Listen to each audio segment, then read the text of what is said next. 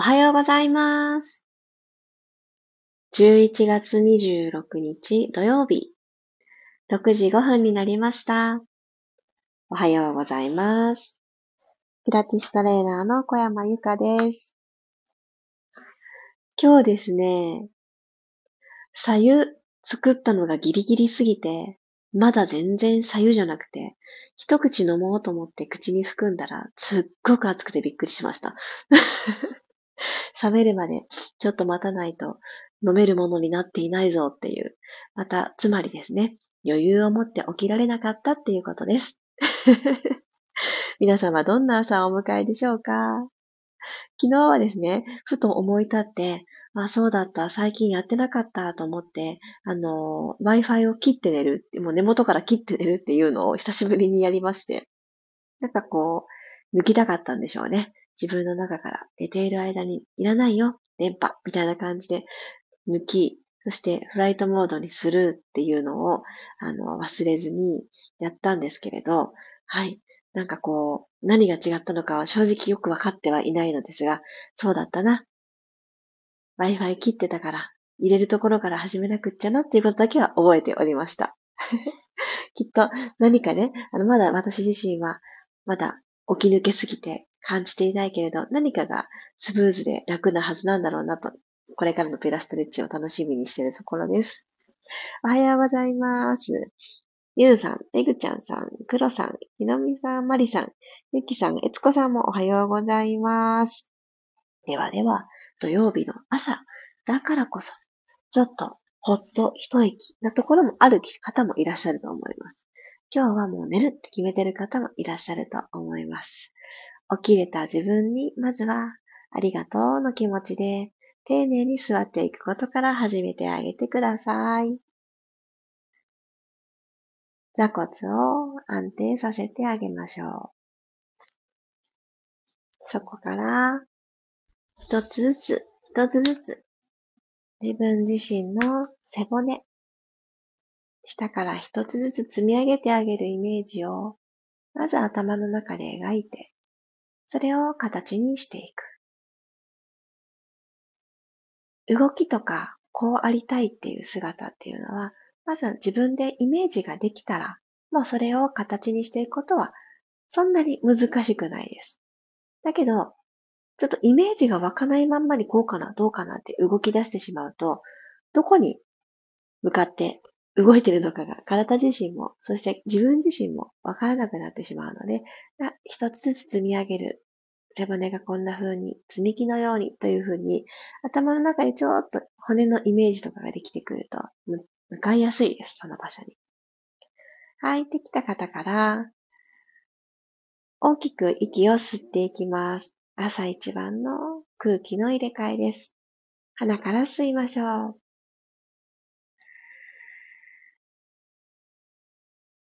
胸にたっぷりと大きく吸ってあげます。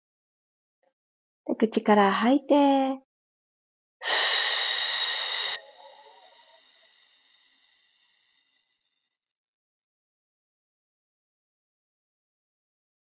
もうないなって思ったところから、もう一息きっと吐き切れますので、最後までふーっと吐き切ります。そして空っぽの体に鼻から吸い込んで、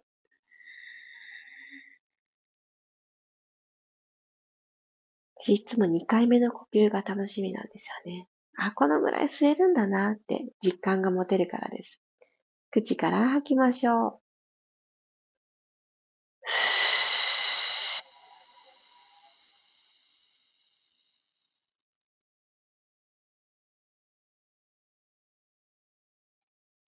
ではそのまま右手をお尻の後ろ側についてください。はい。左手は反対側で、この足の前のあたりにつきましょうか。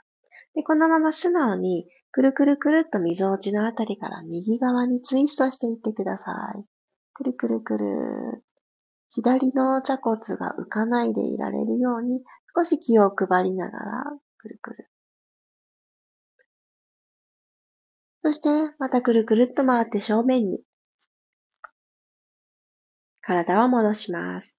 ただ後ろについた右手でぐるんと自分自身を覆ってあげるような感じ。後ろから前にこう描いて、自分をスノードームの中にしまってあげる感じです。ぐるんと後ろから前。今度は前から後ろを、ぐるん。でこの腕を後ろに回していくときに、さっきのねじねじツイスト一緒に入れていきますね。少し今、右側の景色が楽しめるポジションに胸ねじねじできたんじゃないかと思います。ねじねじからぐるっとまた前に戻ってきて体正面。吸いながら右手を後ろにぐるんと吸って膨らんだ胸とともに右側の景色楽しんだら、吐きながら前に帰ってきます。では今度は入れ替えていきますね。左の手を後ろにまずトンとついてあげます。そこからくるくるくるくるーっと、溝落ちのところはマットと平行にくるくるーっとねじねじをさせてあげてください。左の胸、そしてついてきてくれた右の胸も左側の景色を見せてあげます。少しここでとどまって。右の座骨が離れていないこと。骨盤も床と平行であることを確認してあげます。体を正面に戻して、後ろにある左手をぐるんと前に戻ってきてください。吸いながら後ろ行きますね。吸いながらぐるーん。自分自身を覆ってしまう。ぐるんと、後ろ。はーっと吐きながらぐるっと帰ってきます。左の肩周りもじわじわーっと温めてあげましょうね。吸って後ろ。トンとついたら吐いて前です。吸って、後ろ。吐いて、前に、ふー。はい、OK。そしたらゆっくり四つ倍に入っていきましょう。今のねじねじツイストと肩周りのところをもう一つ深めていきますね。シールドザニードル。今日も行っていきたいと思います。まずは四つ倍。肩の真下に手首が来て、股関節の真下にお膝が来る状態ができたら2回だけキャットカウ、背骨の動きを確認していきます。ゆっくり丁寧に行きましょう。吸いながら骨盤を下からゆっくり丸めて、背骨下から一つずつ丸く丸く。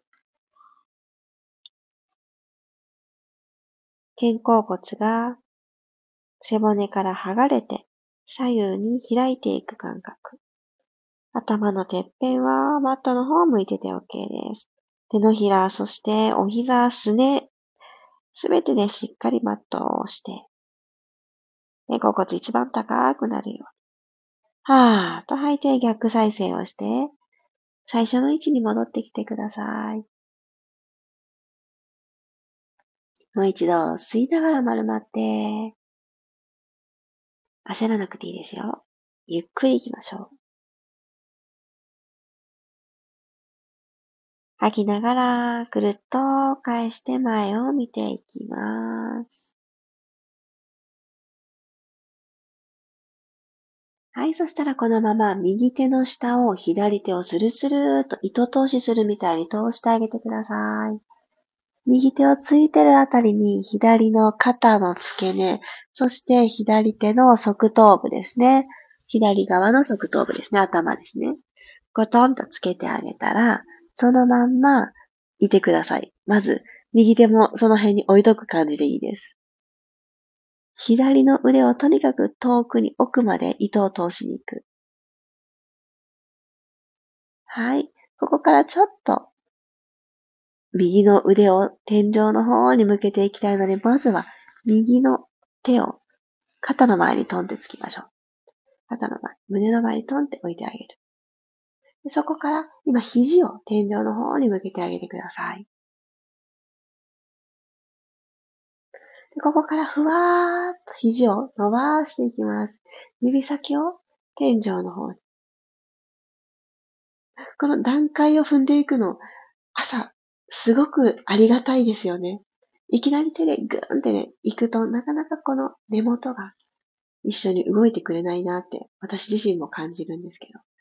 まあ、一旦、ちょっとずつ、ちょっとずつ目覚めさせるならいいですよね。一回吸って、口から吐きましょう。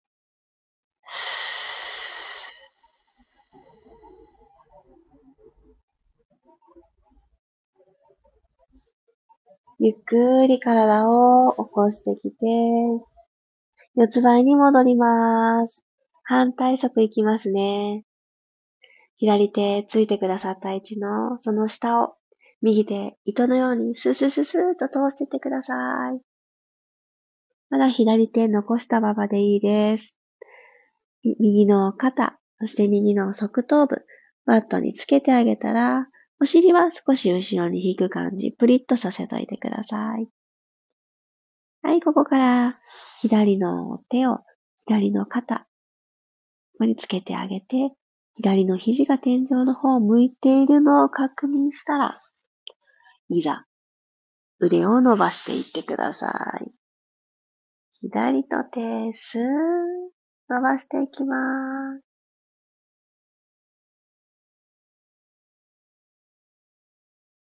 息を吸って、全部力抜きましょう。吐きまーす。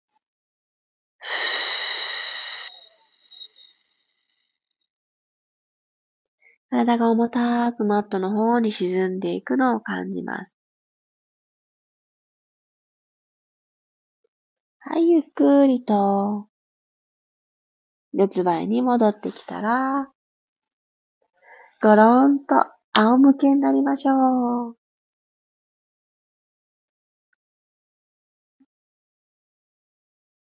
はい、仰向けになったらですね、一旦大の字。昨日と同じくちょっとスキャンしていきましょう。自分の体が今どんな風に触れててくれてるかなっていうところを感じていきます。ちょっと今日はネジネジツイストをした後なので、右と左、少しね、何にもしてない時に比べると、バランスが取れてるんじゃないかなと思います。はい、そしたらお膝を軽く立てて、つま先正面、足と足の幅は拳一つにしておきます。手を両方とも右も左も前習いしましょう。骨盤床と平行を作っていただいたら、一旦背骨をぐーんと縦に牽引してあげてください。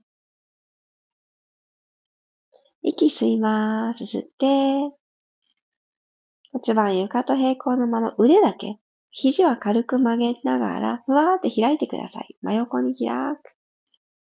鳥さんが羽を広げる、羽ばたくように、開く。閉じていきますね。へー。と閉じる。吸いながらオープン。吐いて閉じます。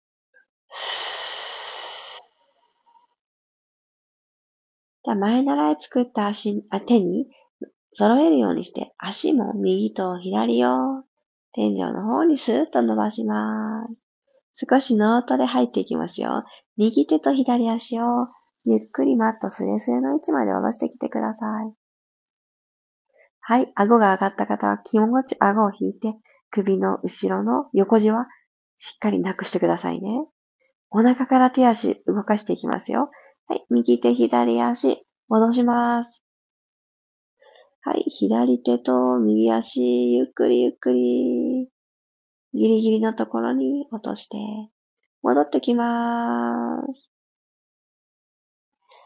右手、左足、ゆっくり下ろす。背骨、縦に縦に縦に伸ばして、戻ってきてください。反対いきますよ。左手と右足。とにかく縦に。私というものをもう一つもう一つと縦に伸ばします。戻ってきたら今度、左右に開いていきましょう。右手と左足を横。ちょっと難易度上がりますね。自分の真ん中、中心線から手と足という重たいものが離れていくので、これ、ゴロンとね、足の方が重いので、あの、骨盤が左側に傾かないようにニュートラル意識。はい、閉じてきてください。じゃあ反対いきますよ。左手と右足を開いていきます。これ腕はきっと楽に開くと思うのですが、足はですね、どこまで行くかはご自身で決めてください。戻ってこれるところまで開くっていうふうに決めるのは一ついいと思います。閉じまーす。はい。もう一回だけ行きますね。右手と左足。はい。首の後ろ詰まってないですか？軽く顎を引いて。はい、お腹の力で手足戻してきたら反対、左手、右足。この開脚した右足、戻ってくるとき、内ももしっかり連動させますよ。おへそ、溝落ちの方に一個引き込んでから、ふー、戻ってくる。はい、OK です。足を楽に落として手も楽な位置に落としてください。あ、終わったっていうこの脱力感のもとに、さっきの始まる前の仰向けと、今今の仰向け。ちょっとこのいい具合に力が抜けて、で、動かしてあげたことによって、股関節、して肩関節、スペースが少し取れたんじゃないでしょうか。今日という一日が少しでもご自身の体の中のスペースを取り戻して、こうだよねって思ってしまいがちなことの視野がまた一つ広がるきっかけになっていますように。では皆さん、今日もありがとうございました。少しお休みになる方はこのままゆっくりお休みしてあげてください。水分取られる方は頭最後になるように、ゆっくり起き上がってきてからどうぞ。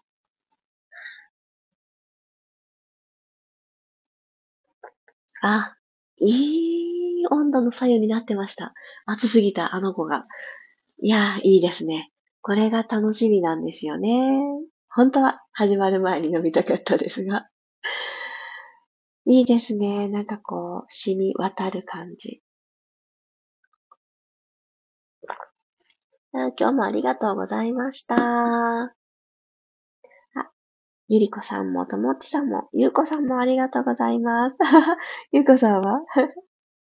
二度寝に行かれたんですね。おやすみなさい。そんな日もありますね。佐藤さん、ゆきさん、ありがとうございます。今日も体がハッピー。その表現が素敵。嬉しい。ゆきさん、体がしっかり目覚めました。よかった。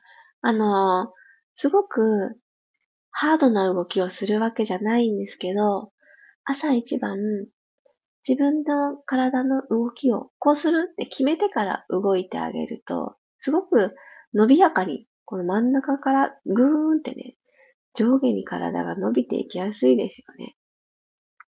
今日の最後の二つの動きとかは特にそうだと思うので、何もしたくないなーっていう日とか、あと、あの、お布団の上でもできちゃう動きが今日はほとんどそうだったかなと思うので、ちょっとやる気が起きないぞっていう日も、お布団はちょっと剥がさないといけないかもしれないけれども、掛け布団をちょっと横に置いといてやってあげると、またちょっとだけ気持ちの切り替えになるかもしれないので、おすすめです。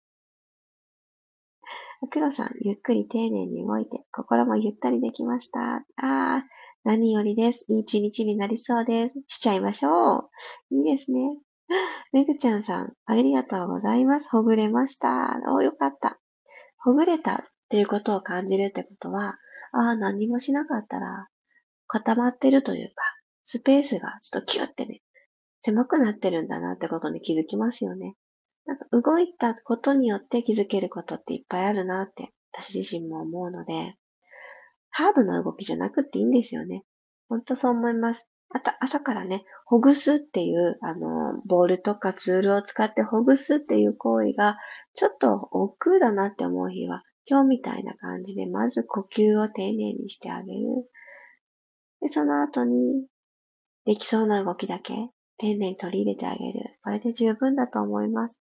無理せず今日も行きましょう。マリさんありがとうございました。体がシャキッとしました。いいですね。最後のあの動きたちはちょっと軸も自然とここに帰ってくるんだなっていうのが意識しやすいと思うので、シャキッとね、目覚めますよね。よかった。皆さんそれぞれの土曜日に向かって、楽しい選択を一つずつ積み上げていきましょう。私も今日はちょっと久しぶりに行うこととか、楽しみな予定を自分の頭の中でたくさん作っています。どうやって、あ、これしよう。で、これが終わったらあれしようとか思うのね、楽しみだし大事だなって思いました。そして昨日すごく自分の中ではびっくりする気づきがあったので、最後にシェアさせてください。私昨日は、あのー、すごく、あの、予定をたくさん入れないって決めてた金曜日だったんですね。で、レッスンが終わった後はもう自分のために時間を使おうっていう形で手帳にも斜線を入れたりして、この日、この時間以降は子供たちがお家に帰ってくるまでは何にもしない。自分のために使うっていう意味で写真を書いてたんですよ。スケジュール入れちゃいけませんみたいな印で。そこで私が一番最初に取った行動が、まあ、あの、やんなきゃいけなかった 役所に物を取りに行くっていうことを済ませた後なんですけど、料理だったんですね。それにびっくりして、私料理はあんまり得意じゃないし、できれば誰か作ってって毎日思ってます。そしてできれば美味しいものを毎日毎日食べたいと思うから、別に毎日外食とかいいよなとか思ったりしてました。なんですけど、毎日外食とかしたことがないからわからないですが、あの、きっと私の体はそれを求めていなくって、そんな大層なものを毎日食べたいのではなく、なんかこう、ほっとするもの、出所が安心なものを食べたいんだな、私はっていうのを、その空いた時間で、私丁寧に料理がしたかったのかもしれないってことに気づいたんですね。出来栄えは、そんなお外で食べる料理に比べたら、大したことはないかもしれないけど、一生懸命、なんか黙々とみじん切りとかしてると、すごく楽しくってですね。私、同じことばっかりするの好きなんです。それもあると思うんですけど、みじん切り好きなんですよ。そう。で、その後、調理っていう段階がちょっと苦手なだけで、うっかり焦がしちゃったりとかも 昨日もありましたが、丁寧に丁寧に作った久しぶりのミートソースが美味しくってですね、なんだか本当に体が満たされました。あ、私もしかすると、外食したいとか思ってたけど、丁寧に料理を作る時間を持てる生活をしたいのかもしれないっていうもしかしたら、の、本音にアクセスできまして、ちょっと意外でした。苦手だけど、時間かかるけど、好きなのかもしれないって。矛盾してるけど、なんかそういうことって大事にしたいなって思ったんですよね。苦手だからやんない。苦手だから他の人に任せる。苦手だから他の代替案をすぐやるっていうふうに今まですごく思ってたんですけど、苦手でも 好きなことってあるんだなって気づいた一日でした。あ、ゆりこさん。昨日はジムで、あ、厳しくしごかれて、そうだったんですね。全身バキバキだったので気持ちよかったって、このまま引き続き、もう少しほぐします。よかったです。あの、全身ね、このしごかれた後、筋肉痛というか筋疲労やってきてると思うので、それにもほぐす、緩めることってすごくいいので、あの、動けないほどのね、筋肉痛とかがやってきてるのでなければ、ぜひぜひ緩めてあげてください。よかった。あ、マリさん。私は調理するのは好きで、切るのは少し苦手です。でもやってます。あ、逆に、そうなのですね。いや、私、マリさんが、その、料理に関する、料理全般、料理にまつわる何かが苦手があるなんて思ってもみなかったです。やっぱりありますよね。どこにでも得意そうに見えることにも、なんか苦手って転がってますよね。いや、ほんとね、自分自身も改めて思いました。いや黒さんわかります？同じです。私もゆっくりお料理するの好きです。なんかね、そうなんです。私もそういうことをしてる、そこに時間を費やす、ゆとりのある生活っていうことに、なんかほっとしたんですよね。そこって別に人にこんなことやってるよとかってわざわざ言うことではないことだと思うんです。なんですけど、うん。なんかすごく、なんか落ち着いたんですよね、気持ちが。みじん切りって多分私の中で瞑想なんだと思うんです。ただ黙々ずっと同じことやってるから、私の中での鍵読みとかと一緒です。トントントントンってリズム刻みながらやってる。それが、あの、ちょっと揃ってなくても、ちょっとぐらいぐちゃぐちゃでもいいかなっていう、ちょっとそのアバウトさも楽で、そう。ね、でも刻んだからには調理しなくちゃじゃないですか。やっぱ痛みも早くなっちゃうし。なので、その後、刻んだから調理してるみたいな感じですね。そう。なんかね、そう。楽しかったんですよね。佐藤さんも苦手な中に新たな発見あるあるです。やはりそうですよね。そう。苦手って蓋をしないって。特に私主婦だから、料理苦手なんでとかって大きな声で言って、で、誰がしてくれるわけでもないことを堂々と言っちゃってるところも、なんか何なんだろうって時々思ったりしてて。でも結局やるんだったら、そう、得意なこととか、楽しいなって思う時間を1秒でも増やしたいなーなんてね、思いました。苦手ですが、切ってる時間は落ち着きます。うん、わかるかもしれない。私も、やっぱりあの、は、なんか、得意じゃないんでしょうね。調理してる間にすぐね、目の前から離れてしまったりとか、昨日煮込んだりする時間があったから、このぐらいいけるだろうと思ったら焦げてたりとかね。で、結局手間増やすんです。お焦げをね、混ぜたらまずくなるっていうのは経験上感じたので、お焦げの部分はもうしっかり上手に、あの、取り切って、安全に食べれるところ、あの、無事だった部分だけで作ったので、本当美味しかったんですけど、あの一手間を省いたら、もうおこげを混ぜちゃえとかしたら、とんでもないものができてました。そう、苦手な後に好きが待ってる感じが好きです。ああ、わかるかもしれない。きっとそうなんですよね。そう、苦手って好きになる可能性ってことですよね。でも本当にやんなくていい苦手もあるので、そこの線引きは大事かもしれない。本当に本当にあなたがしなくていいことってありますもんね。そう。私の中でもあります。うちの中ではね、洗濯物を畳むっていうところですね。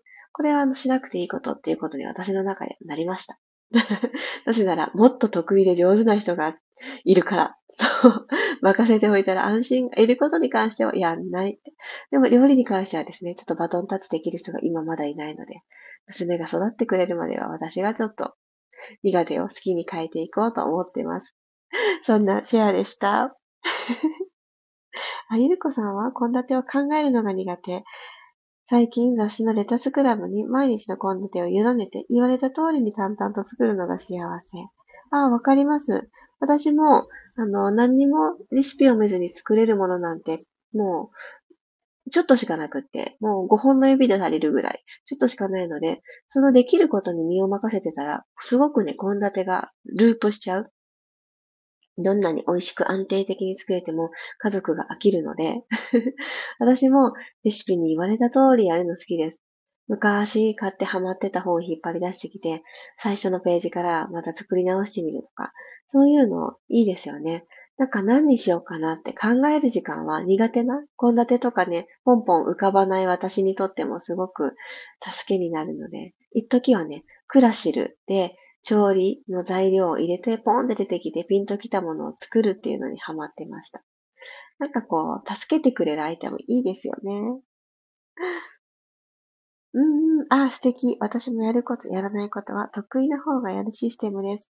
お家の中でね、そうやって分担できると、ほんと、なんか家事全部やんなきゃいけないの？っていうこの苦悩から解放されますよね。あ、みんなもこう、なんか、きっと工夫をされて今があるんだなって思います。一人でね、何でも頑張ろうとしてた昔が懐かしいです。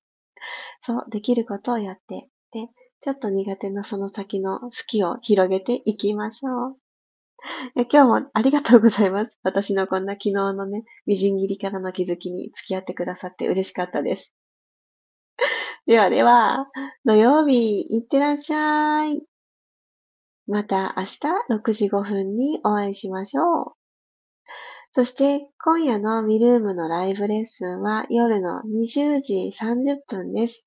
いつもの時間よりも1時間早くスタートいたします。1週間頑張ってくれた体に対して緩めて整えてあげるストレッチと、そして軽いピラティスをお届けしたいと思ってます。お時間の合う方はリアルタイムで、後から復習の方はアーカイブをご利用ください。ではでは、土曜日いってらっしゃい。ありがとうございました。